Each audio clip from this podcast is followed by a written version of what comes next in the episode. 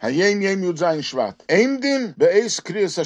stand while we hear the reading of the Shira on Parshas B'Shalach. Yud Zayin Shvat, Tovshin Gimel in 1943 was on Shabbos B'Shalach. So the minig is when we read the Shira after we read the splitting of the sea, we have to stand. There are many customs on that. Some stand, some don't. And then there's also a custom that you stand and you look on the bima towards the Sefer Torah. Here the Rebbe establishes that our minig is that we stand, but it doesn't say that we look at the Sefer Torah, which is different because next week, by the reading of the Aser Sadibris, the Ten Commandments, then we do look at the Sefer Torah. Haftarah Udvera Ishinaviyah. The Haftarah of Pashas B'Shalach of Shabbos Shira is the Shira of Dvera Hanaviyah. So we start reading from Udvera Ishinaviyah, which is in Shoftim, chapter 4, Pasuk 4, until the end of chapter 5. This is the Minig Ashkenazim. The Minig Asfardim, they only start from the beginning of chapter 5. So what's interesting here, this is another case where Minig Chabad, which usually goes according to the Sfardim, in this case we go according to the Minig of the Ashkenazim.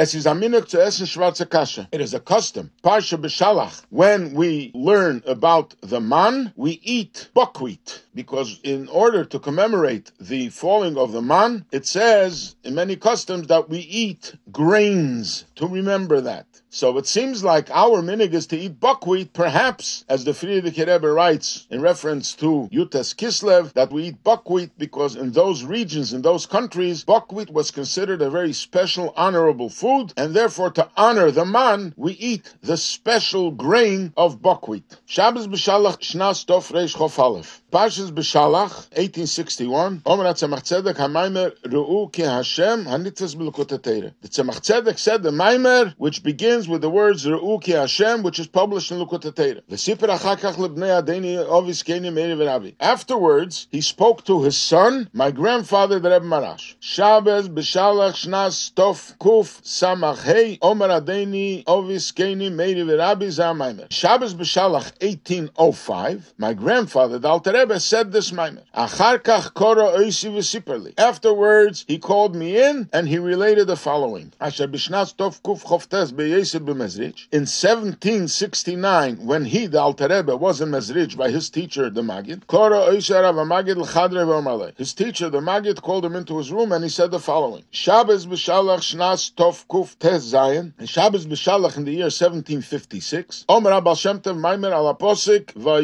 ha'om. The Baal said a Maimer on the Posik, which says that the water returned towards the morning to its original strength. The word used is li'esonoi, so litnoi k'maimer chazal. We rearrange the letters to the word litnoi, as the Meder says. You shouldn't read le'esonoi, but you should read litnoi to its condition, to its stipulation. This was in 1756. Bishnas Tov Kuf in 1761, which was a year after the passing of the Baal Shem Tov, Hoyo Etzli Rabbi HaBal my teacher, the Baal Shem Tov, the Magid continues telling the story that the Baal Shem Tov came back to him in 1761, a year after he passed away.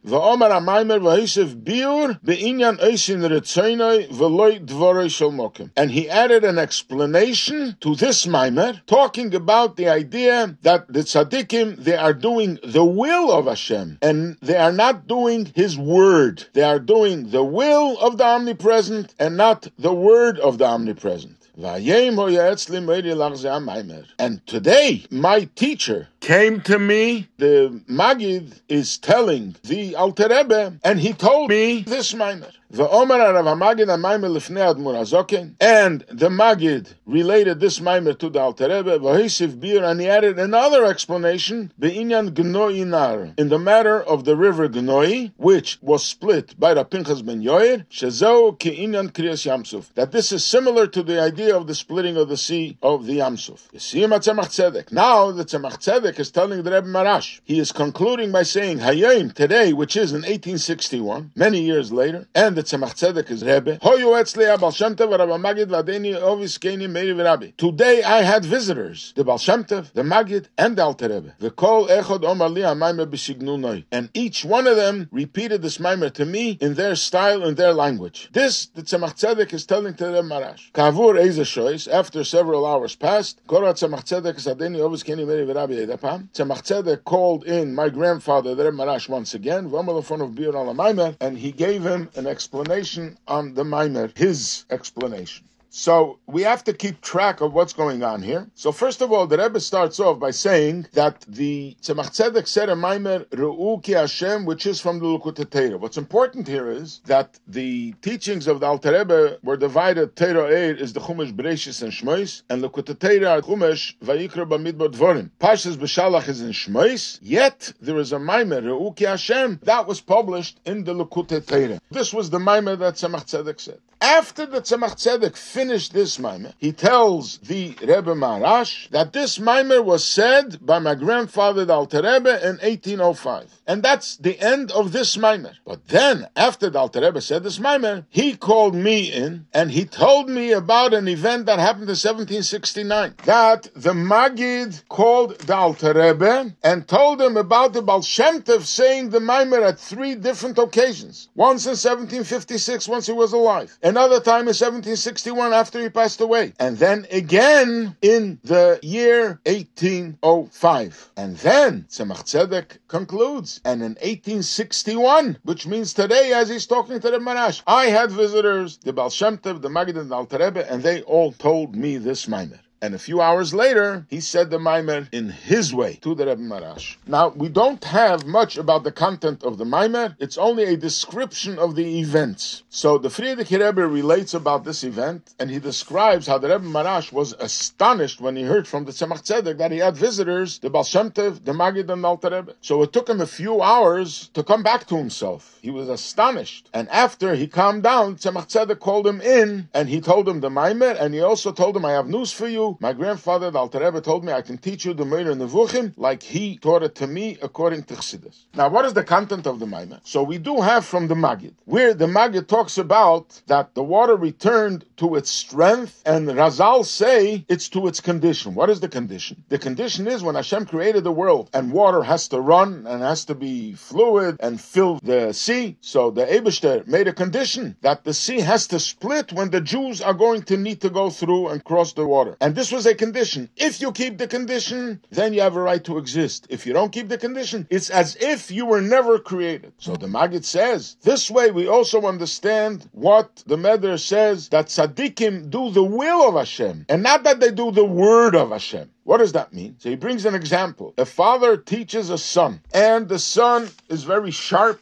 and very smart, and he takes apart whatever his father is saying. He doesn't accept his word, and he challenges him. The father, not only is he happy that the son is not sticking to his word, but this is what I want. I want this pleasure of seeing that my son is so brilliant and so smart. The same thing is by a tzaddik. A tzaddik, he does what Hashem wants. Where do we see that? So he brings the story of Rapinchas ben Yoir when he had to go redeem prisoners, and he went with an entourage with his donkey, and he came to a river, and he orders the river Ginoi to split, and the river says, "No, I'm doing what Hashem wants me to do. I have to be a river." So he said, "But I am also doing what Hashem wants." So he challenged him. What you are doing, meaning Rapinchas ben Yoir, either you'll be successful or not. I'm for sure doing what Hashem wants, so I don't want to yield to your demand. So Rapinchas ben Yoir said, "If you're not going to split, then you will never have water again. What is the point? Rapinchas ben Yoir is a tzaddik, and Hashem made a condition with the creation that tzaddikim they can establish their will, and nature has to follow the will of the tzaddikim. So they make the will of Hashem, even though the word of Hashem is there should be a water, but the will of Hashem is to listen to tzaddikim. And if a tzaddik says you should split, then you have to split. And we find the same thing by Yeshua when he told the sun to stop in its tracks and not to set. So the Rebbe once explained, what is our message? We in this world, we are out to redeem prisoners. We are out to clear the sparks, to elevate the sparks which are in prison. And our leader, our Pinchas ben Yoir is the Rebbe, and we are his entourage. So by us joining the Rebbe in the mitzvah of Pidyon Shvuim, of redeeming the prisoners, he helps us and he takes us out that we should be successful. All the waters will split. Nothing will get in our way. And this opens the way that we should be able to receive the Torah with its full strength for the rest of the year.